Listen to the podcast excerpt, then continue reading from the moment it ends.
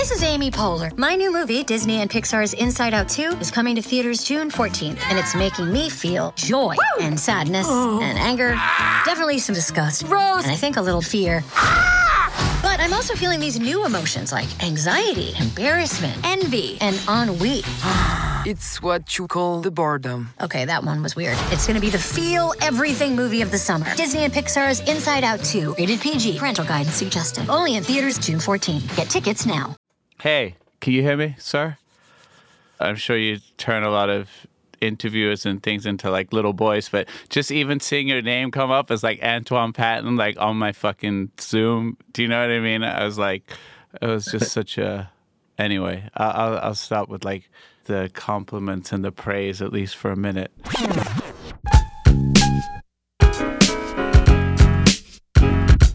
I'm Mark Ronson, and this is the Fader Uncovered podcast. In this interview series, I'll be speaking with some of the most influential and groundbreaking musicians in the world, from genre defining stars to avant garde trailblazers, about their lives and careers. Each episode will be rooted in these musicians' iconic Fader cover stories, an institution that over the past two decades has told artists stories like no other. The podcast is a chance for us to talk about the past, present, and future reflecting on their breakthroughs, diving into their lives when their covers hit shelves, and discussing what the future might hold now. And it's an opportunity for me to speak to some of the artists I most admire. This is The Fader Uncovered with Mark Ronson.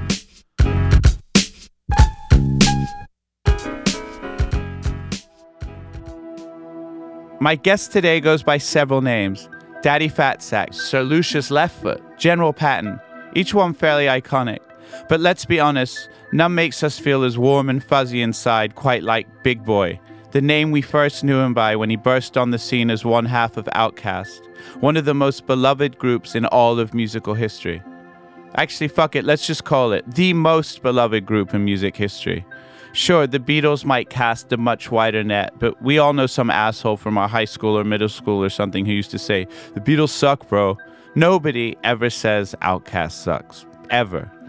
When you have that exceptional talent to back up the bravest of evolutions from album to album without ever losing your fans, but actually gaining fans, that's how you achieve that god level status. During OutKast's run, they changed the face of rap and pop music. First, by putting the South properly on the map with their brilliant debut, Southern Playalistic Cadillac Music. That album earned them Best New Artist at the 95 Source Awards in New York City. It's the infamous Suge vs. Puff East vs. West Coast Source Awards, where the tensions were crazy high. And when OutKasts get up to accept the award, they're booed by the New York crowd.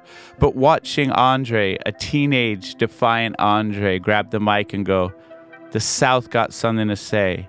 The South got something to say. And silence the crowd. I mean, it gives me chills.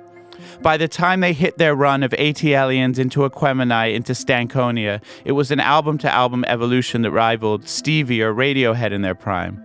And of course, there's Love Below Speakerboxxx, the double album that spawned Hey Ya, The Way You Move, swept the Grammys, and sold over 10 million copies. Big Boi and Andre made it okay to be so many things to be weird, to smash genres, to switch tempos, to be political, to be musical, to be daring. Even if you could never dream of aspiring to their genius, you knew you had to shoot for it, and that pushed everyone forward. There's often a maddeningly simplified dichotomy that arises re Andre and Big Boi's contribution within the group, the poet versus the player, so to speak. But real fans all know Big Boi was very much a visionary, and his insane lyrical skills, ear for the great hooks, all those things drove that engine. Plus, he's the Aquarius in Aquemini, the dependable fella that also keeps the Gemini from blasting too far off into space. And one need look no further than Big Boi's fantastic and critically acclaimed solo work to see this. Albums like Sir Lucius Leftfoot and Visions of, Plus, he kept the clubs tore up with staples like Kryptonite and my personal fave Shutterbug.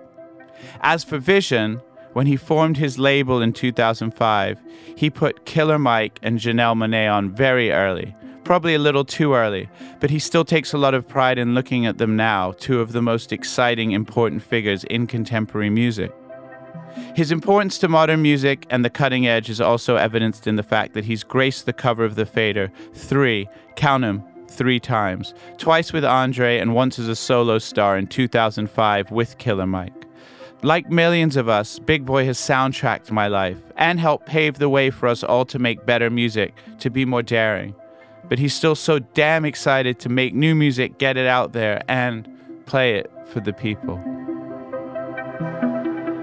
Thank you so much for doing this. It's all good, man. Where are you right now? That looks very pretty and much nicer than rainy New York, where I am. I'm in my backyard. I take it this house you will not be putting on Airbnb because I just read that you bought the old Dungeon family home and you can stay on it for Airbnb. Yes. That sounds fresh. I mean, I would honestly go there. I mean, I, it's obviously such a place that whether you make music, whether you're a fan of music, it's like uh, Abbey Road or John Lennon's house or something like that. Have, have you had a lot of music fans come and stay there so far? Yeah, I actually did a um, contest when Airbnb came in and they had like three guests come in. You know, I got the studio in there. That's in a different part of the house. Yeah. Where they came and they recorded music and it sounded pretty dope. You know, so really after that first little stretch, um, I'm about to put it back up probably in like another week or so. And yeah, you know, musicians and people be able to come there and feel the vibes and, and record in it. Yeah. Do you have equipment in there or do you just bring your own equipment if you're coming down? Yeah, yeah, no, I got equipment in there. Oh, amazing. Yeah, yeah everything's in there. When was the last time you guys actually made music in there? Because I, I just saw all that incredible footage that I never knew before. I guess it was from an old Yo MTV Raps when it was really like the peak time of probably around the first record. Uh, when were you guys making records up in up there and until the first OutKast album? Yeah, and the second album we started recording at a hotel, the Biltmore Hotel. We just took the whole top floor. Yeah, and we started like uh, recording ATLiens and at the Biltmore. Yeah. Like 90, 95 maybe. What was the idea? Because I've heard stories like Duran Duran and like crazy bands and Chuck Berry will like take over the whole floor of like some amazing hotel. Was it just because it sounded so against the norm or just the idea that you could do it? Why did you take over the hotel? That was an organized noise thing. We, we kind of wanted a little bit of seclusion because we were at the house, people were just coming by the house and it was kind of disrupting what we were doing. So we wanted to get in one space and kind of block all the noise out and just kind of focus. Yeah. Yeah. What about the noise, the people downstairs and stuff? I guess you must have just had to take the whole floor under it just to keep the soundproof, to keep a layer. I don't think we turned it up that loud because we were, we were yeah. pre-production in there. Then we would go to the studio. It used to be called Bosstown Studios, which is Stankonia now, the studio that I owned, out studio. Yeah. So there's a lot of writing sessions in there. Where do you work now? Because there have been so many storied studios in your history. There's obviously Stankonia and stuff, but and then there's where you have Purple Ribbon. Was that all the same place? Stankonia was like the motherland. You know, we actually got the studio from Bobby Brown. Uh, we saw Bobby Brown. It, it was Bosstown. We recorded Southern Playalistic in there. The studio was called Bosstown. Bobby Brown owned it, and we were at a show I think in North Carolina or something and the studio had been shut down for a minute. And we was asking Bobby Brown, like, "Hey man, uh, let us let us uh, get the studio." He was like, "Man, y'all can have the studio," you know. And so we did a deal with Elektra Records when we did our deal for Aquemini. And a part of that deal, we went looked up the studio. It was in foreclosure. So Sylvia Rhone bought the studio for us as a part of uh, what we did uh, Aquemini Records. Yeah. Yeah there must have been some crazy shit behind the couch or things that were left behind. Like, I mean, I used to work in this studio on 54th Street, and someone would just be always like, "Oh yeah, that's where Puff always used to have sex on that couch." Like those stories like that, they have to have this folklore. I mean, Bobby Brown was, I mean, like we know, a legend and quite wild. Yeah, well, actually, there is a spot in the studio. I like to call it the Meatloaf Loft. Uh huh. There's a loft upstairs with a bedroom, uh, bathroom. It's like a studio apartment and so I started living at the studio, you know what I mean? Because my house, the one that was on MTV Cribs, is like an hour away from the studio. So I would just stay at the studio. So it was made it very convenient. Yeah. So there's probably a lot of wild shit took place up there. Yeah. Yeah. and then it stayed Stankonia. And then is that the studio that you still have? Did you rename it or is that? It's still Stankonia. That's oh, it's still Stankonia, and that's where everything gets done. Yep, yep. Everybody records there. I mean, amazing. Anybody who's who come in town. Yeah. Yeah, just did a little remodeling. It's funny because you say Southern Playalistic, and I remember first hearing that song and like the wah guitars and the thing. It spoke to me on such a level that I didn't know that I liked hip hop. I was just getting into hip hop. I was mostly listening to East Coast stuff, Tribe, and Pharcyde, and things like that. And I, like you know, like for a lot of people, yours was the introduction to the South.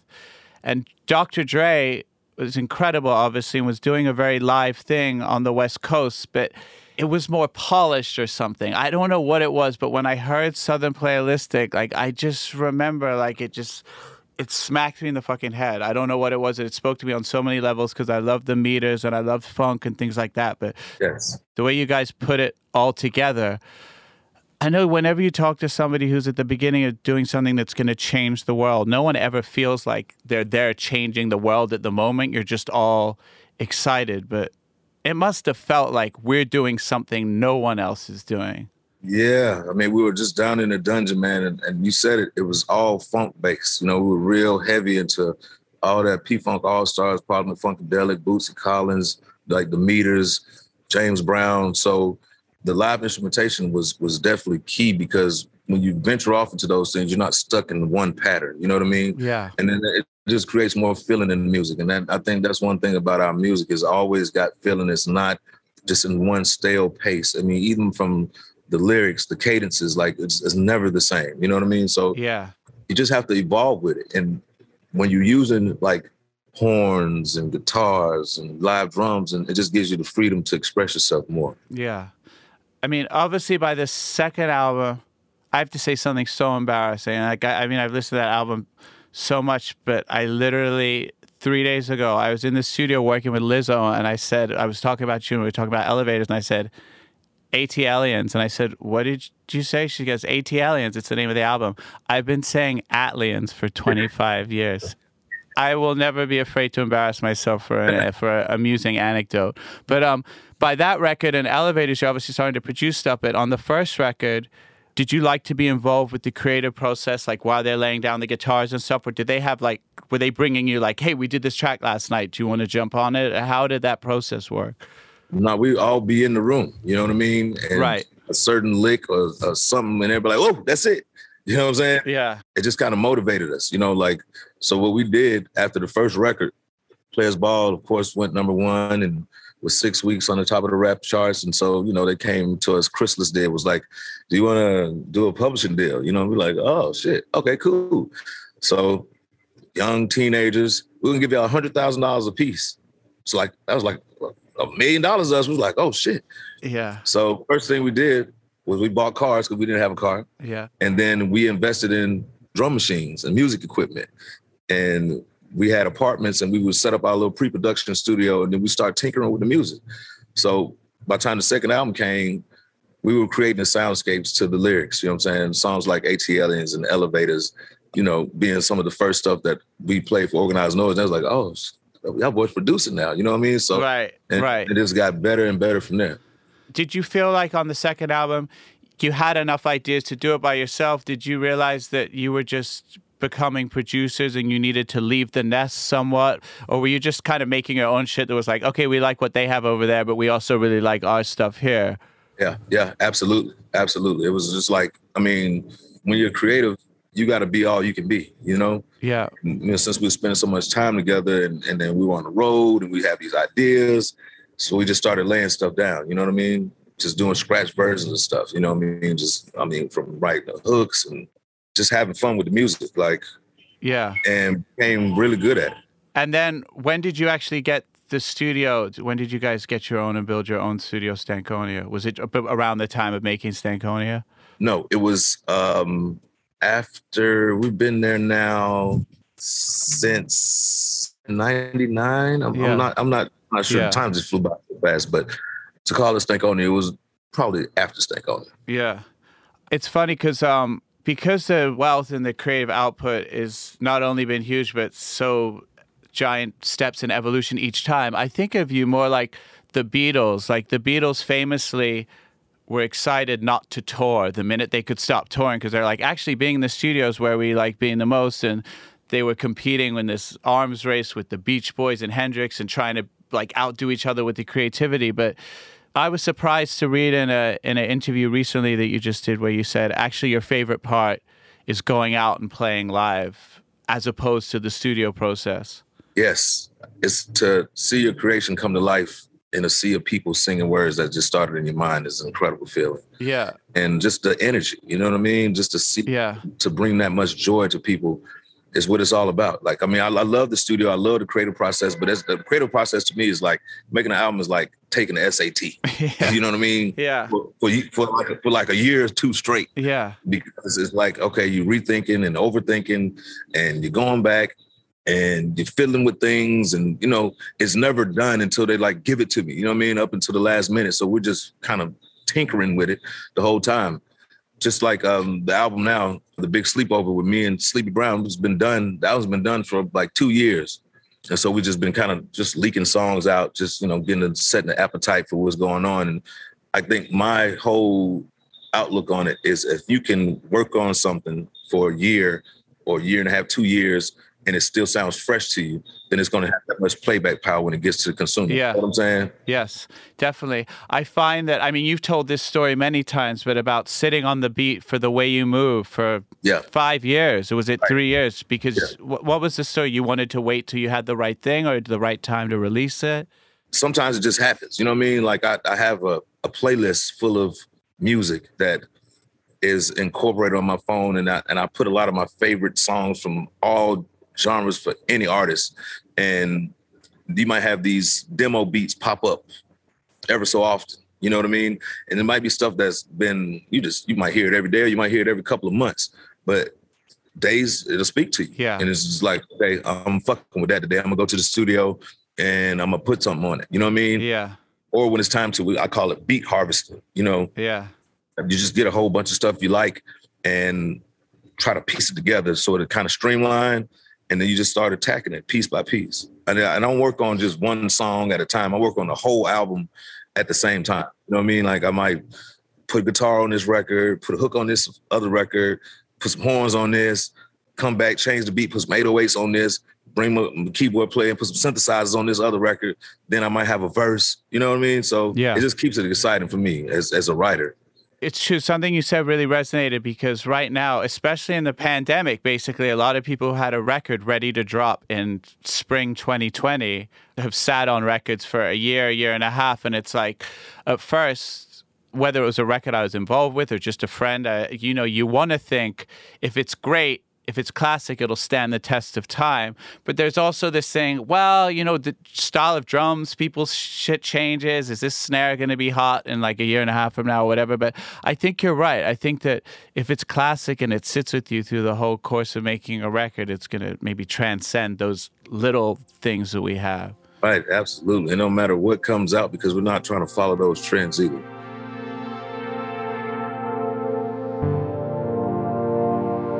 One of the most unexpected and insightful things about doing this podcast has been hearing how a lot of the people I've looked up to most of my life, how they make music, and being kind of gobsmacked by some of their processes. When DJ Premier told us he would always make the singles last when producing an album for a Gang Starr or Jeru, whoever, I'm not gonna lie, my mind was kind of blown. I mean, I love that idea in theory. Basically, Premier is saying when he's making the albums, he makes sure he's making music for music's sake, not thinking about the pop charts or the radio, etc. I.e., we make what feels right to us, and at the very end, we make the slightly more commercial joints, the crossover records. I can't imagine how you could do this. For me, the best records just come when they come. I've never had much control about when in the process they appear. I mean, sometimes you're just lucky to even get one single. But the history of music is littered with these amazing stories of artists handing in their albums, and the label or a manager goes, Damn, the album's awesome, but we just don't have that first single, that thing that can set off the whole project. Apparently, Springsteen was even told this when he handed in Born in the USA, an album that we all know had singles out the wazoo.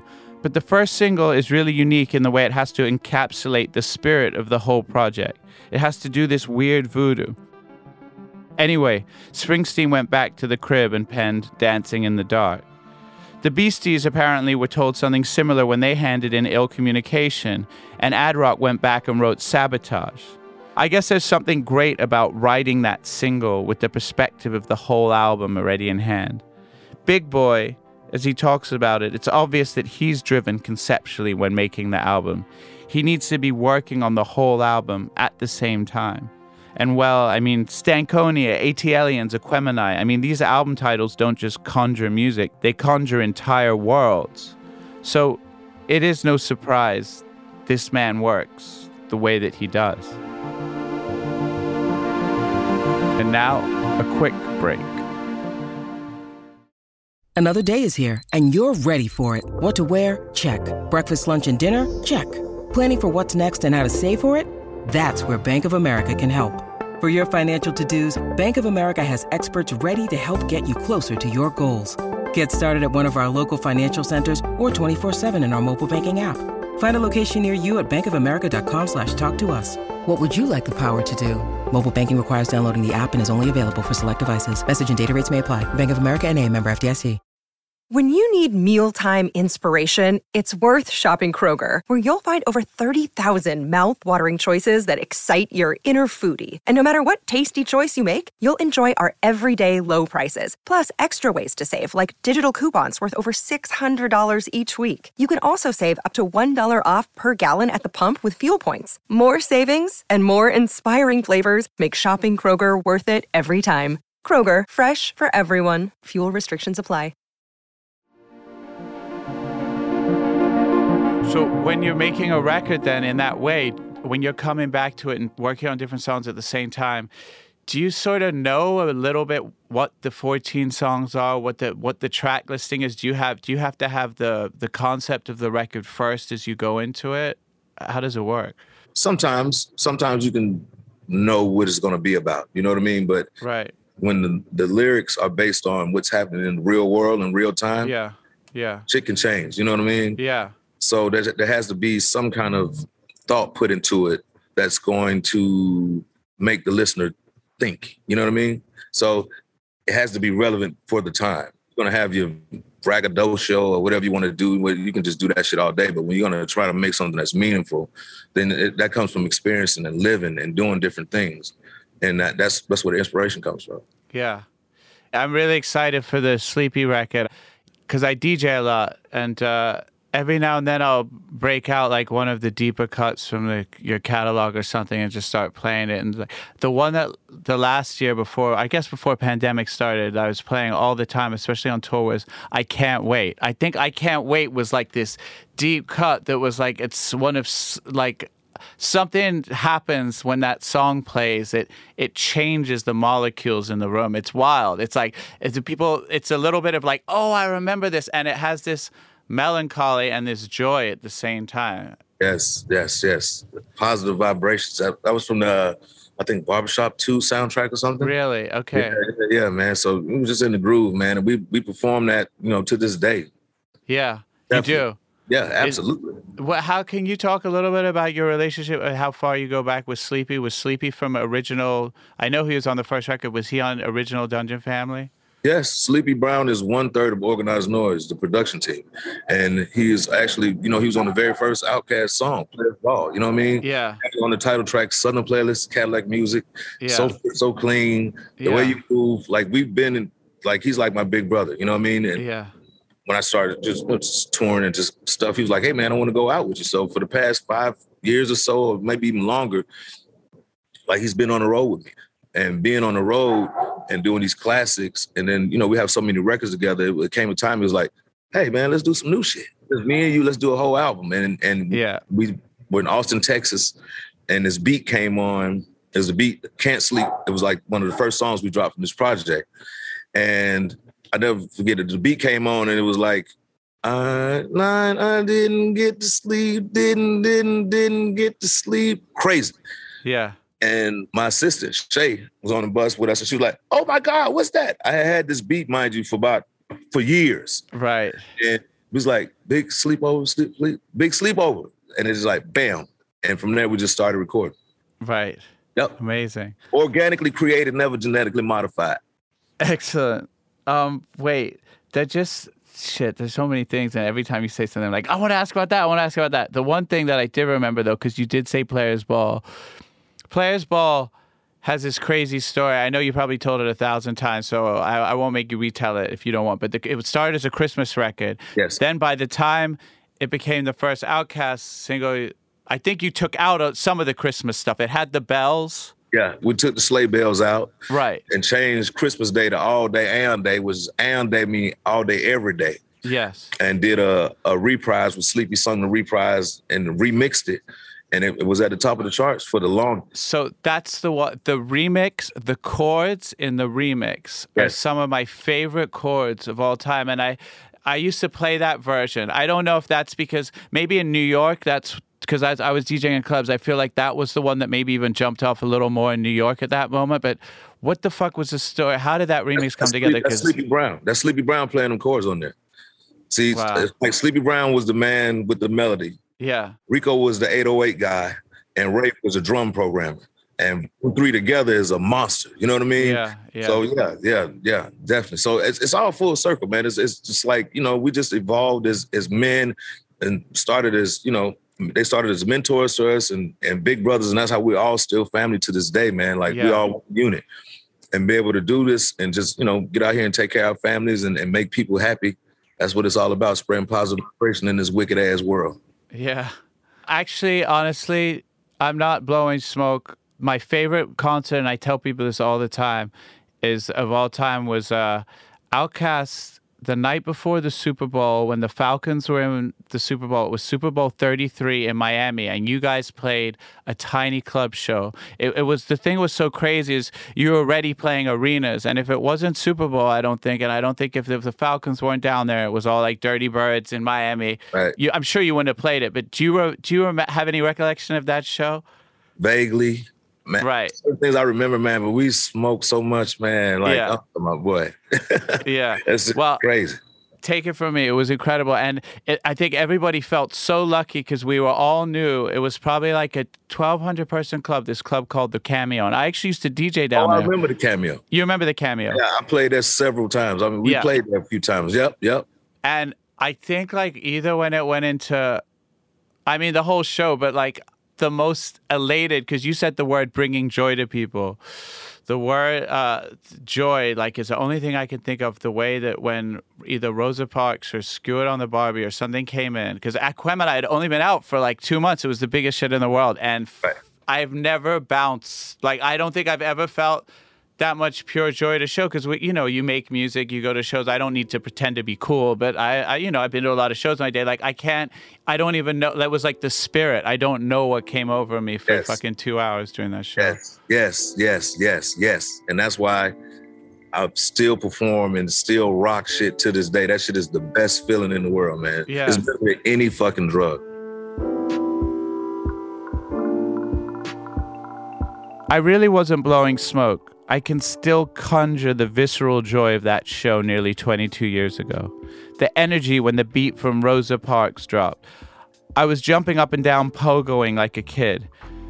Part of it was the fact that everyone in that crowd knew they were privileged to be seeing OutKasts in this small club because they were already playing arenas at this point. Plus, it was Super Bowl weekend, the Falcons were playing, and it felt like half of Atlanta was in Miami. And then probably the main part was just seeing one of the greatest groups of all time perform at their peak. I don't actually know if I remember anything else specifically from 1999, but I remember that show, being on a full high when it was over, walking out of the cameo into the night. The only other show I think I felt that at was D'Angelo at Radio City on the Voodoo Tour. I remember taking the train home after the show. My girlfriend at the time was very sad, and I asked her what was wrong, and she said to me, Well, in the year we've been together, I don't think I've ever seen you happy like you were at that show. And I had no reply because she was right. It's crazy what an incredible show can do to you. It's truly transformative. Your favorite songs coming out the mouths of the people who wrote them, with the collective energy of all those other people around you having the same experience. It truly is the best. And for many musicians and performers, feeling that energy back from their crowd is the lifeblood. I'm certainly not comparing one of my DJ gigs to an OutKast show, but that feeling I get when I build the crowd up into this euphoric joy, it, it is the best. It's not an ego thing like, hey, look at me, look what I'm doing, you guys love me, but it's it's just seeing the joy on people's faces, the sweat, the collective swaying of a dance floor back and forth in rhapsody anytime I think I might actually be done with DJing, I have one of those nights and I'm like, I love this too much. There's no way I'm giving this up. Big Boi, well, you can tell there's absolutely no way he will be giving this up anytime soon either. Are you back touring again now? Yes, I never stop. I never stop. I just meant the slowing down because of the pandemic and just all the shows stopping for a minute. Um, you know what? During the during the pandemic, actually, I was doing like corporate live stream Okay. gigs. Like I have a whole Yeah. stage and a whole setup at, at Stankonia. Yeah. But it was weird though, because it was like just cameraman with mask on and no crowd. It was like doing late night talk shows with with, Right. with no crowd. I mean, it was cool. I mean, the paper was astronomical. You know what I mean? But yeah. I had to go from my house to Stankonia and back, so it, it was it was on some cool stuff like that. Yeah. As soon as the shit opened up, boom, it was gone. And now it's like, do you remember the first show back, like in front of crowds? Like, do you, was that feeling just incredible? Do you, do you remember what the first one was? The first one I did in front of crowds was actually here in Atlanta in Centennial Park. It was called the Big Night Out. Okay. I had uh, the Killer Mike and everybody with me. It was like uh, the first show here, and no problem. It wasn't no super spreader event, nothing. They had people. It was weird because they had people like sectioned off in like little cages and shit. Wow. It, it was it was weird, but Right. Yeah. but it was still they still felt what we were doing. Yeah. yeah, Yeah. in the middle of downtown. They didn't talk about it, I guess, because it was positive. You know what I mean? Right. Yeah, of course. And did you and just seeing the joy and all that shit on everybody's face and having that connection, were you aware how much you missed it? Yes, yes, yes. Yeah. It was like it was weird because everybody had the mask on, so you couldn't see their facial expressions. But when they applause and scream, you can hear them. But they, they had to keep the mask on. You know what I mean? Right. Outside.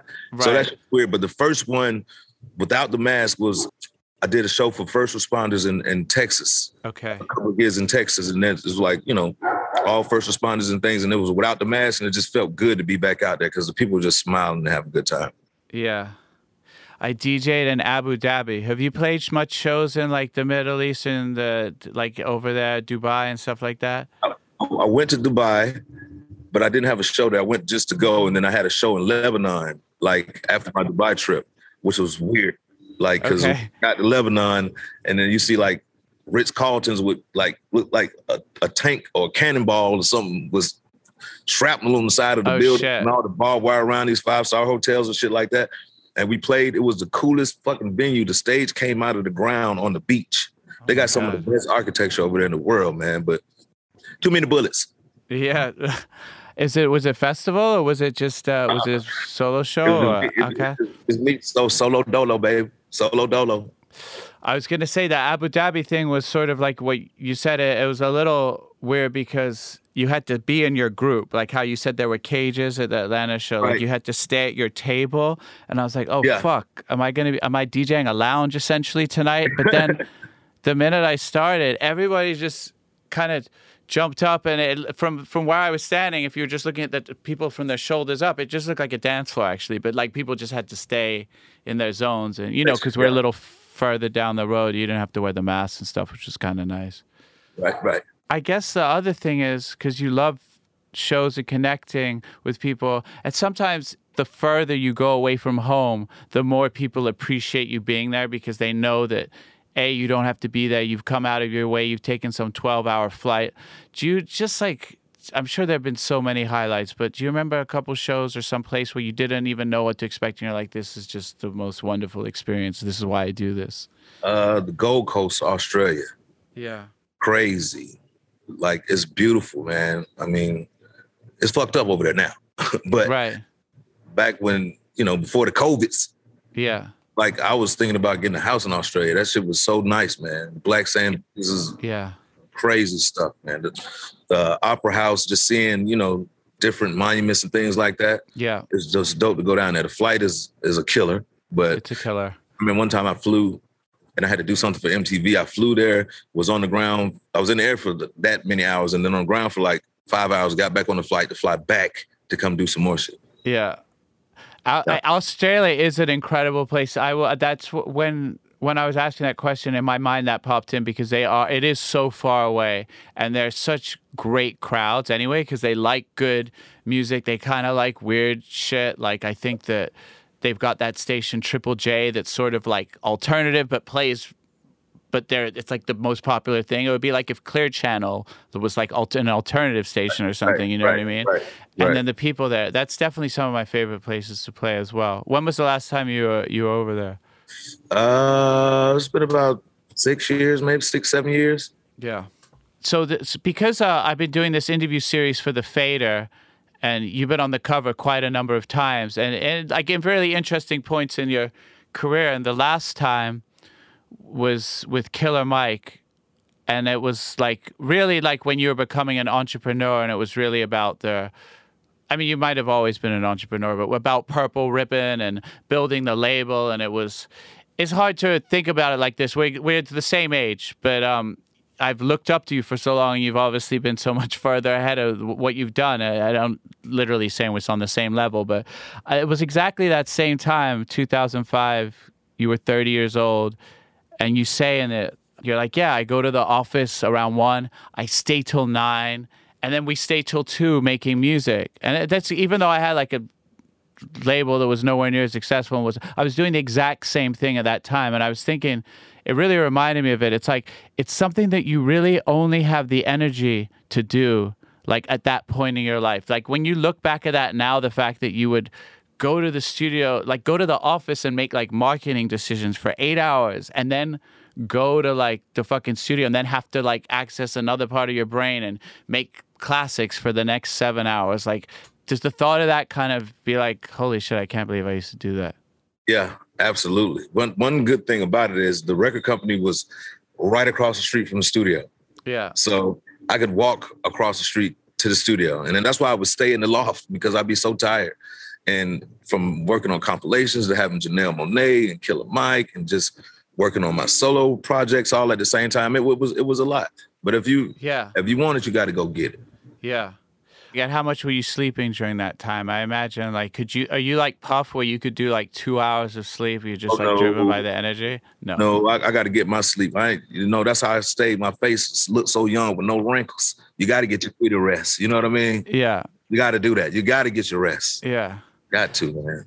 I would do this crazy shit. I was running this little label. It wasn't super successful. I had a couple acts on there, and we'd do the same shit till six. Then I would literally just walk around the block once, like literally around Broadway and Canal Street, and be like, okay, now I make music. And I think luckily, like that was right when I met Amy Winehouse, and like there were people around that were inspiring enough. But like I, I was damn near about to have like an anxiety attack every day during that point in my life because doing that label stuff even if you're doing it for your friends and because you believe in it is is very stressful. Like how how long did it take you before like not the honeymoon wore off but like where or did you just have a good team around you and it was sort of fine? No i, I had a i had a good team. At first it started out as you know Aquemini records. Then dre was like i don't want to do the label thing anymore so i changed it from Aquemini to purple ribbon. And then so it was all on me but i had a dope team but it just it takes a, a, a lot of commitment because at the time I'm still touring, I'm still recording, I'm still an artist myself, and you know that's why I could say like from Killer Mike and Janelle to sign those two and to see where they're at now, I didn't have to hold their hand like that. You know what I mean? Yeah. We we all functioned as a family, and everybody had a vision of what they wanted to do and how they wanted to do it, and so I was just I was there for you know, of course, creative and spiritual big brotherhood, you know? Yeah. And, yeah. and to see them, you know, spread their wings and fly now, that's, that's, I, I did that. It's incredible, actually, when you think of the legacy of what you're doing there, and Janelle is where she is now, and Killer Mike and Run the Jewels. And like, I just found out the other day that Future was like an old school Dungeon family head. Like, I don't even know how the fuck I didn't know about that, but what was his deal? Do you remember Meathead? Yeah, yeah. He was the second generation Dungeon family. Okay. There was a couple of them guys out of there, man. And he's actually Rico Wade's uh, cousin. Yeah. Too. You know what I mean? So yeah, you know, he came. That's when Bubba Sparxxx and um, you had like Concrete, you had the, the group called the Connect Boulevard. A lot of the young guys that moved into the new dungeon after we were already out flourishing. Yeah. And so, like I said, it's like whoever wanted it went and got it. Yeah. What was the difference between Janelle back then? I mean, obviously, I remembered that she was on Purple Ribbon, and and when I started to like do some research, or when I knew we were about to talk, and I was like, oh yeah, fuck, of course she did. She was always this really cool, eccentric left field, like obviously a very special artist. And then what was the difference between someone like that?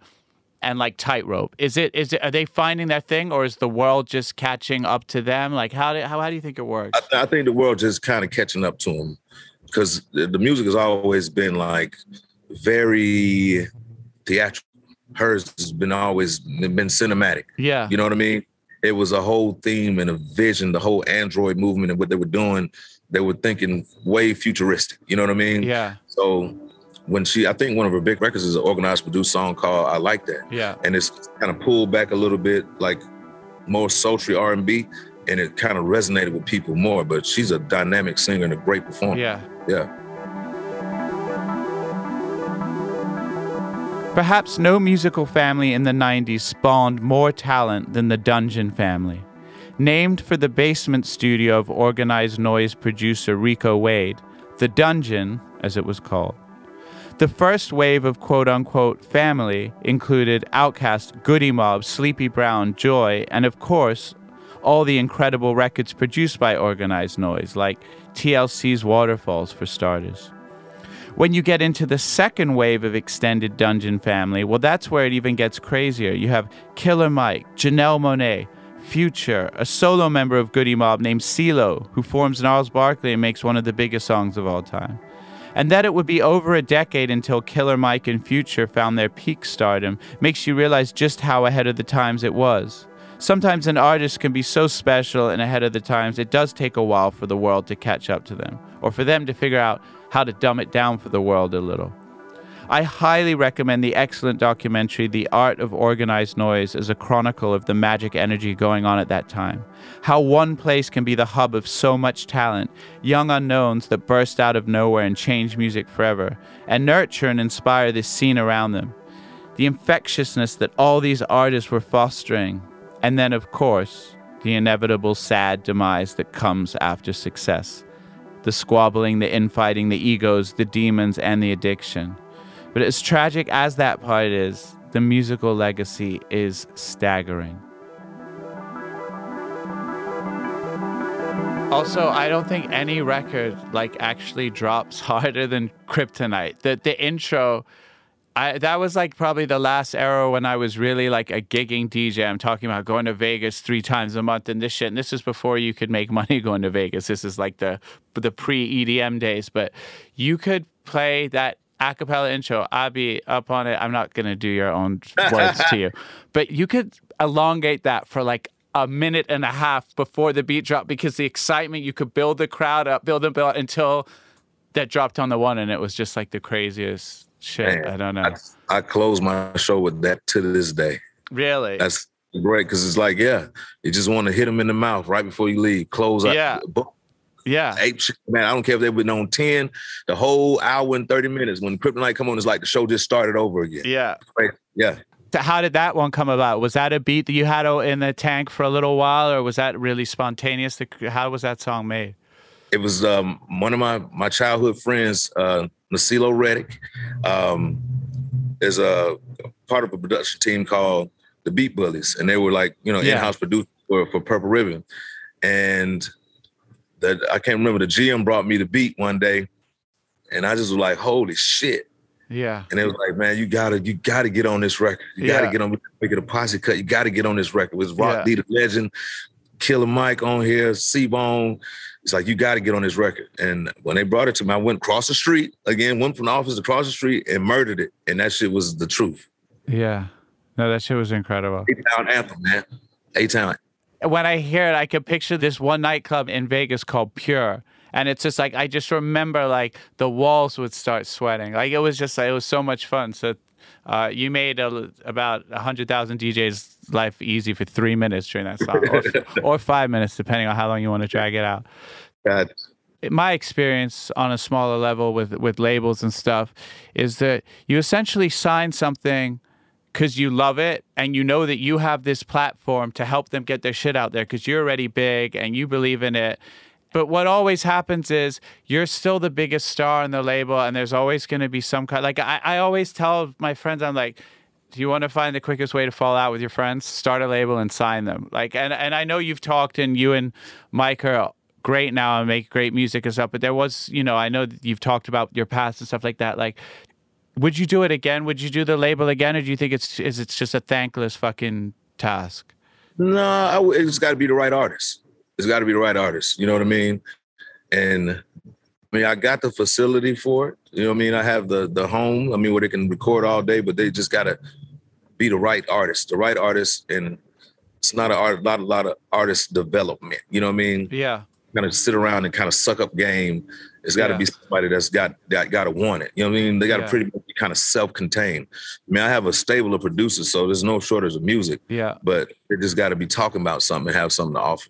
Yeah, what are you looking for? So it's I imagine Stankonia has a lot of rooms. You're in there probably all the time, but there's other artists. You're bringing in people at this point, whether it's a singer, a band, rapper.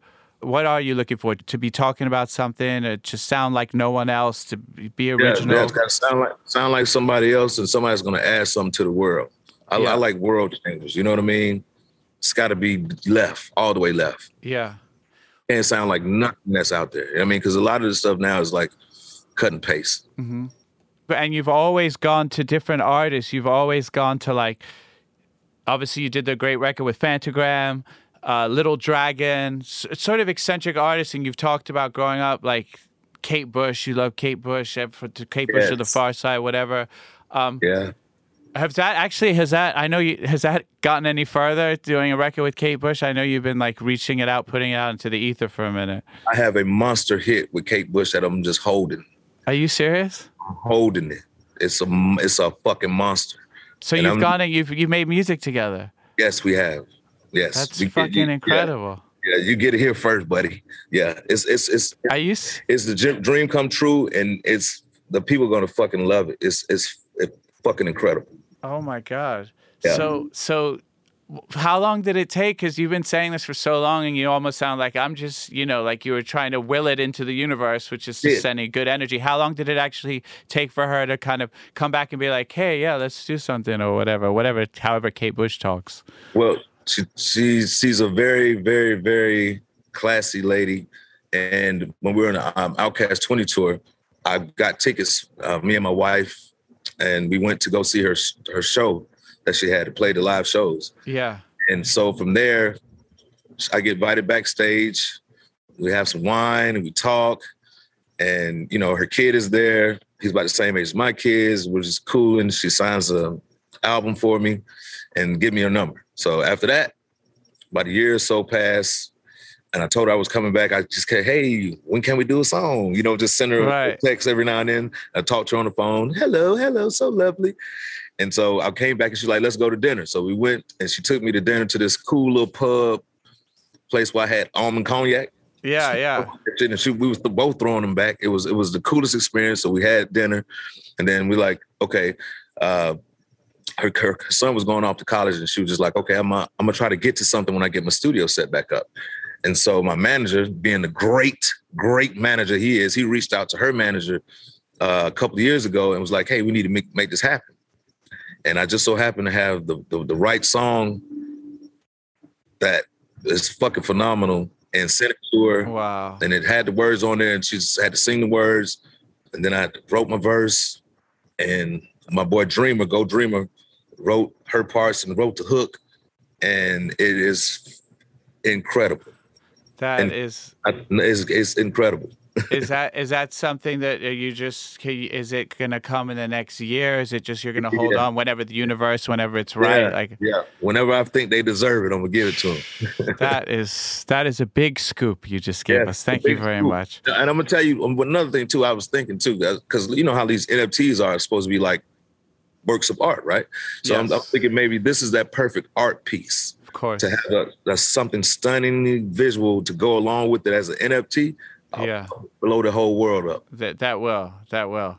or you could, or you could just make only one copy, like the Wu Tang album, pocket thirty million dollars or something. it's it's out of nuts. now the world got to hear it because it's, it's uplifting. course, It's, of course. It's, it's, uplifting. It's Yeah, mother- you can't, you can't do that. Of course. so that collaboration right there was like the last piece of the puzzle. You know what I mean? As far as my legacy goes, like the only other person I wanted to work with was would have been Bob Marley, Yeah. and I've worked with everybody that I wanted to work with Mhm. now. You know what I mean? Yeah. And this one right here is special because I've been a fan of her since I was in middle school. Yeah. You know what I mean? She's one of the reasons why I started doing music. How did you discover? Were you just listening to the radio or? No, everybody got the weirdo uncle, right? Okay. So my mom's brother, her younger brother, my uncle Russell, he turned me on to Prince. He turned me on to Genesis, Phil Collins, and Guns N' Roses, and he turned me on. He listened to everything, yeah. Michael Jackson, and and all that. And so he had this record player, and he had Kate Bush, and he would tell me the stories behind the songs, and I was just intrigued. You know what I mean? Was like, Yeah. Yeah. wow, this is deep. And then to find out that she was producing and writing all this stuff. And then she worked with Peter Gabriel, and I love Peter Gabriel. So I used to ride my bike to school, listening and running up that hill. Crazy as a boy. Crazy. And now as a grown ass man with a three kids and a grandson. Yeah. Like, uh, yeah. congratulations. Yeah, man, for sure. Like God is good. I'm I'm I'm I'm blessed and highly favored, man.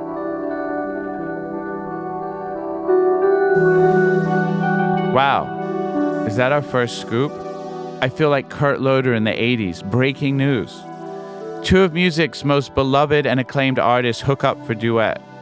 Maybe this episode's going viral. In all honesty, though, it is kind of amazing to think about it, right? Kate Bush and Big Boi on a record. That it probably took 30 years to put together. Kate Bush, one of music's most famous recluses, coming out of recording retirement to make a song with one of her most famous, biggest fans, Big Boi. It's a testament to Big Boi's putting that good energy out into the ether, obviously being Big Boi, and some light, harmless stalking backstage at shows. But I think most importantly, really, it's just a record that's going to make a lot of people very excited and very happy, myself included.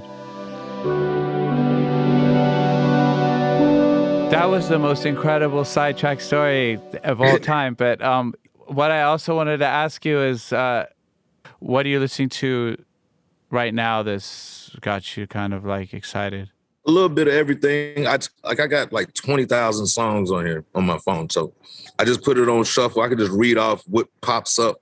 Yeah. Um Mumford and Sons, Weeknd, Danger Mouse, Billy Ocean, Miki Howard, Goodie Mob, Janet Jackson, Teddy Pendergrass, EPMD, The Spinners, Prince, Tupac, more Prince, Cappadonna, Kate Bush, Kate Bush, James Brown, The Who. I- can keep going on. yeah, It's yeah. just, no, that's ever and ever and ever. You know what I mean? yeah. Which what Billy Ocean song? I'm curious because Billy has some like people only know him from those like '80s like soundtrack hits, but he had some very soulful tracks. Like one of those nights you feel like getting down and like the early sh- the early '80s shit. Mystery Lady was the last one out. Okay. Yeah. Yep, yep. I remember when my grandson was born and uh, my son, I turned him on to a lot of music. I was so proud. I went down to go meet him and my son was playing this song over and over again. Like, so we were just outside eating by the pool. Really? It was, he was just kept playing it. So like my, my kids' palette, they turned me on to a whole bunch of shit too. Like, you know what I mean? A bunch Yeah. of all especially my daughter. She got an ear. Yeah. Yeah.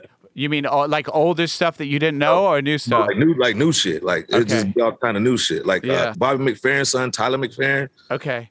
Yeah, she my daughter turned me on to that.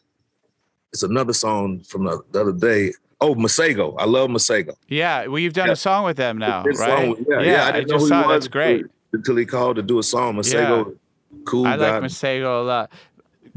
You mentioned uh, Goodie Mob, Goodie Mob as well. Like when Cell Therapy came out, that that must have come out in between your first and second album. That felt like this the kind of next wave of Dungeon Family shit. Yep, yep. They came at the Southern Playlist.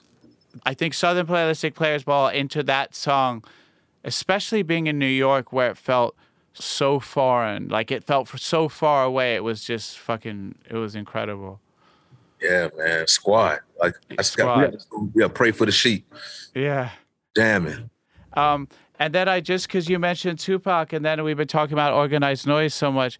One of my favorite, and I think it's more of a slept on organized noise song, is Blackberry Molasses by Mista. Oh yeah, absolutely. And I, there's always these stories, and when I, you know, probably like everybody, you get into a song and you start going down the internet wormhole, researching all the shit. And apparently, it was Tupac's favorite song. It was uh, the the weekend that he tragically was shot and died. That's all he was listening to in the car over and over again. Do you remember that song, Blackberry Molasses? Oh, absolutely. That's one of my favorites, man. That's one of my favorites. I'm fucking. You, know, Bobby Valentino was in Mista, and he became so. Yeah, but this organized noise, man, geniuses, Yeah. without a doubt. Throw that word around, but it's not many of us. It's true. It's true. Uh, another thing that there's like all these moments that obviously that you or your work or OutKast was somewhere like I almost can chart my life at different records that you put out. But I DJ'd the 2004 Grammy party that you had, the big one in LA. Uh, do you remember the huge one when you won Album of the Year? It was in this huge mansion. Yeah, yeah. And they Yeah. had the casino set up in there. I remember Yeah. Mister being in there. Yep, yep. That's the night And- that they did a punk episode on us. Did they really? I Yeah, never yeah. saw that. What what, Oh, what was man. that? It was like that's when the Maybachs first came out, and so Okay. Mercedes gave us two Maybachs for the awards and all that. I had a brown one, and Dre had a black one. Nobody had had the car, and Ashton Kutcher they they got us good. They they set it up. They made it seem like one of our drivers. They had the Maybach crash through a store window, and how Ashton Kutcher said he sold it. He had the helicopters in the sky and everything. And Yeah. that's you know, what was going on. We was like, what the fuck? And then we was about to fight the fight the driver. It, it was crazy. It was like a wild episode of punk. It was so many curse words in that shit, man.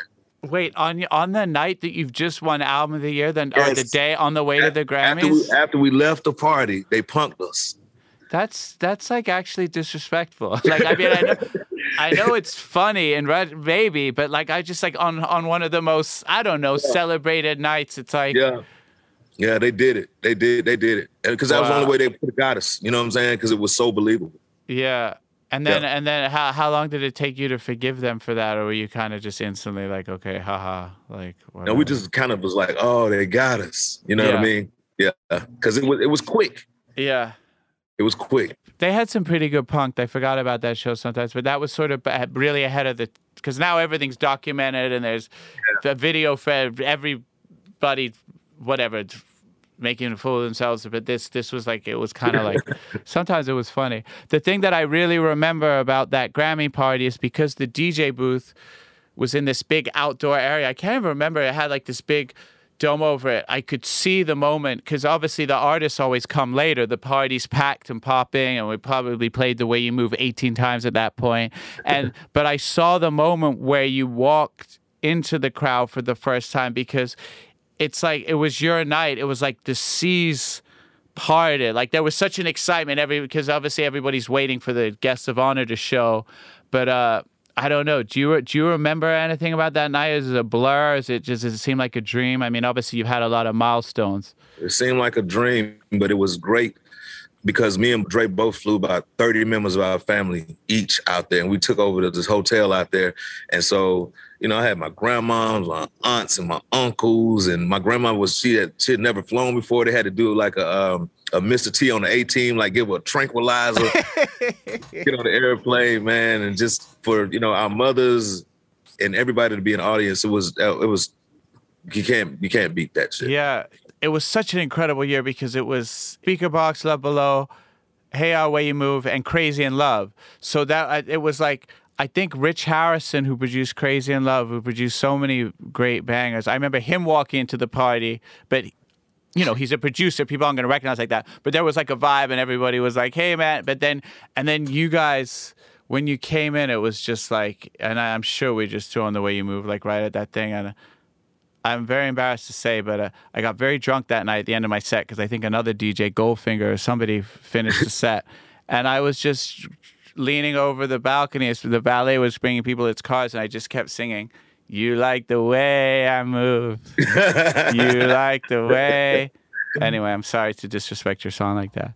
No, man, it's all good, brother. So um, I'm back in my old studio in New York, and when I moved in here, there was just a plaque on one of the doors that's a storage closet that says the Boom Boom Room.